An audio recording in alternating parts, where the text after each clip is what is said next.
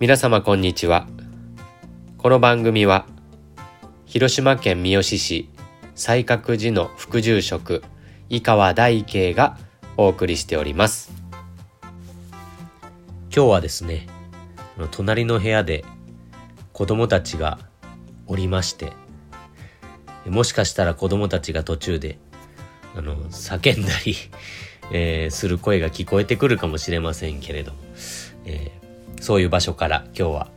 えー、お送りさせていただきたいと思います。以前ですね、あの、広島県の呉というところの方でですね、まあお寺のご法座に呼ばれまして、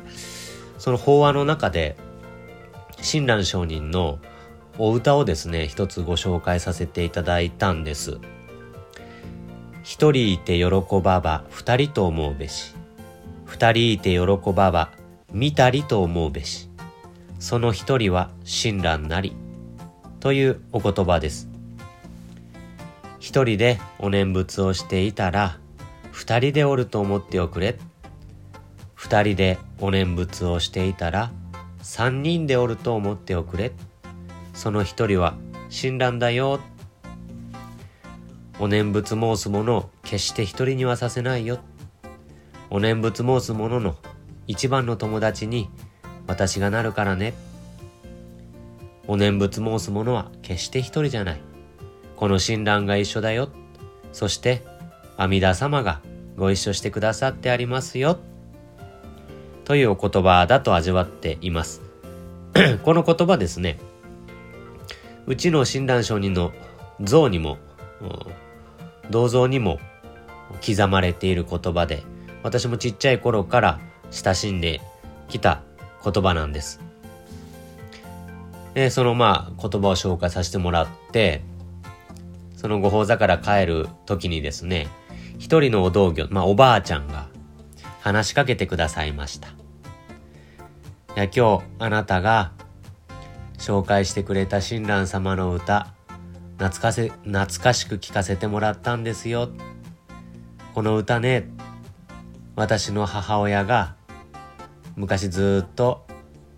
口にしていた言葉なんですよ。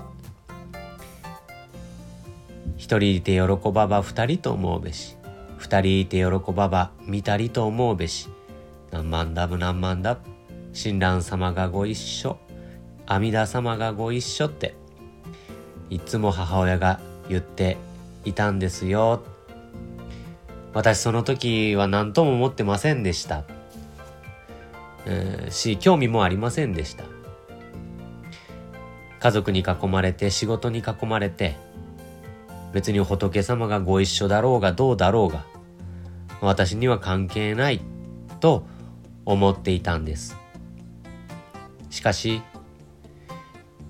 親を亡くし子が離れそして主人を亡くして一人ぼっちになった今この一人いて喜ばば二人と思うべし。二人いて喜ばば見たりと思うべし。その一人は親鸞なりというお言葉が改めてすごく今日身に染みました。今になってやっと少しですけど母親が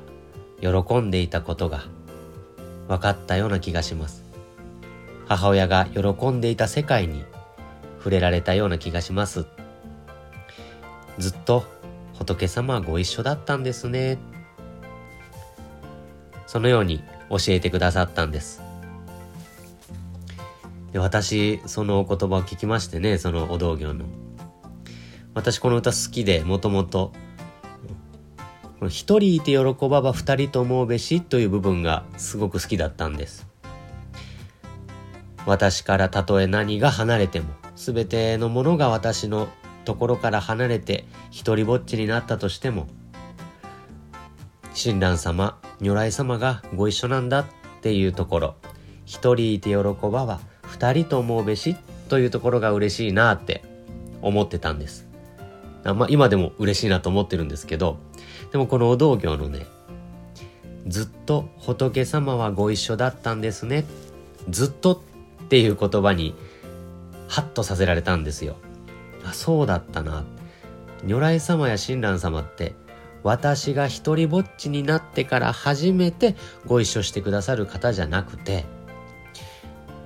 私が如来様のこと何とも思っていなかった無限の過去からずっと私のことを願い育てご一緒してくださったんだなぁと思いましてね。そのように考えてみますとこの歌の二人いて喜ばば見たりと思うべし二人でいるのであれば三人でいると思っておくれというこの二人いてっていうところですよね。これが、本来であればね二人二人でお念仏を喜んでいるのであれば三人おると思っておくれっていうお言葉なんですけどもうちょっと味わってみますと私が家族に囲まれて友人や仕事に囲まれて親鸞様や如来様のことなんて何とも思ってなかった時というふうに二人っていうのも味わっていけるんかなと思ったんですね。いろんなものに囲まれて賑やかにしてる時ってねなかなか仏様のことありがたいななんて思わんような気がしますよ。でもそんな何とも思ってなかった時からずっとご一緒だったと味わっていけるのが二人いて喜ばば見たりと思うべしっていうところなんかなともなんか思わせてもらったんですね。このお道行のずっとご一緒だったんですね。っていうお言葉からですね。二人いて喜ばば見たりと思うべしこの部分もすごく嬉しいことだなって教えていただいたような気がするんです。うちの息子っていうのは結構怖がりでしてね。小学校に行き始めた当初あの下校時間が怖いって言っとったんです登校の時は行く時はですね通学班で登校班で行きますんで別に大丈夫なんですけど帰る時はそれぞれで帰りますんで、たまに一人で帰らにはいけん時もあるんですね。だからそれが怖いって。だから、迎えに来てって、えー、言ってました。ですので、毎日ですね、途中のバス停、もしくは公園までですね、迎えに行ってたんですよ、妻が。私もね、たまには家におる時は迎えに行くんですけど、私が迎えに行った時、息子は。なんで、トトなん？なんでママじゃないってこう 言いますんで、ママがいいみたいで。まあほとんど妻の方が迎えに行っておりました。でもしばらく経ちまして、息子もちょっと成長したんですかね。こう言ったそうなんですよ。あの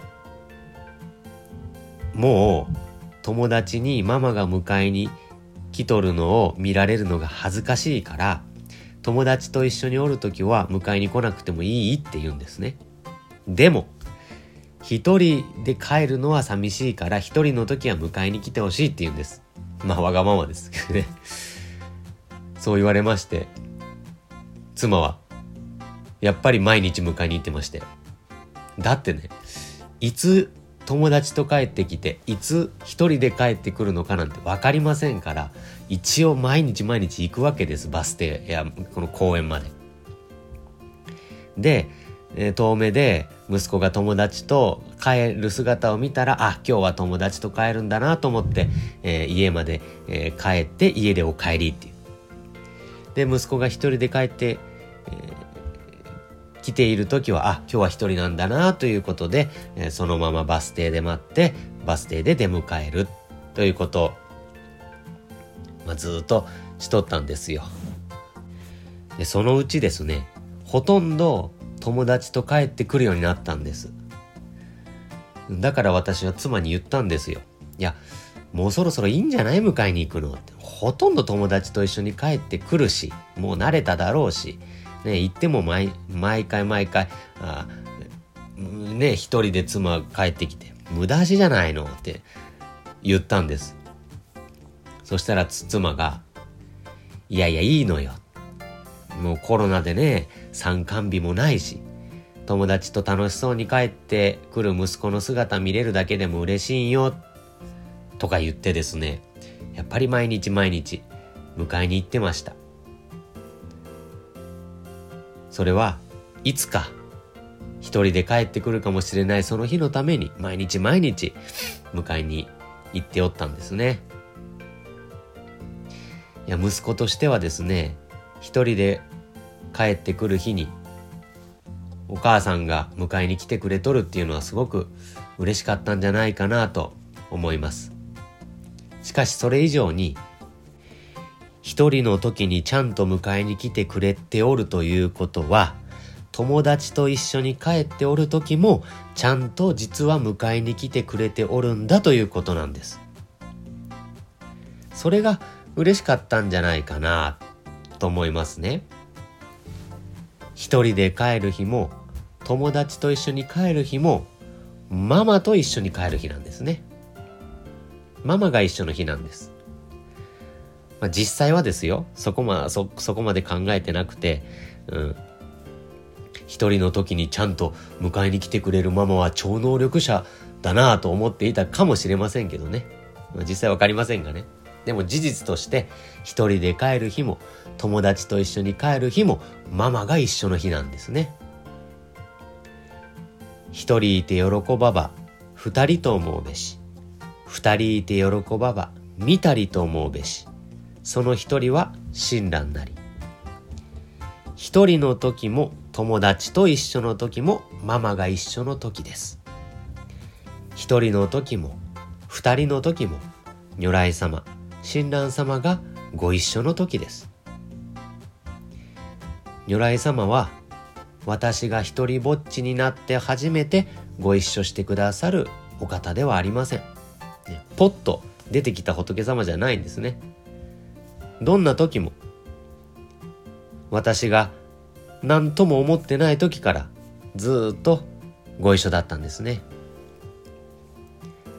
そのお道行のおかげで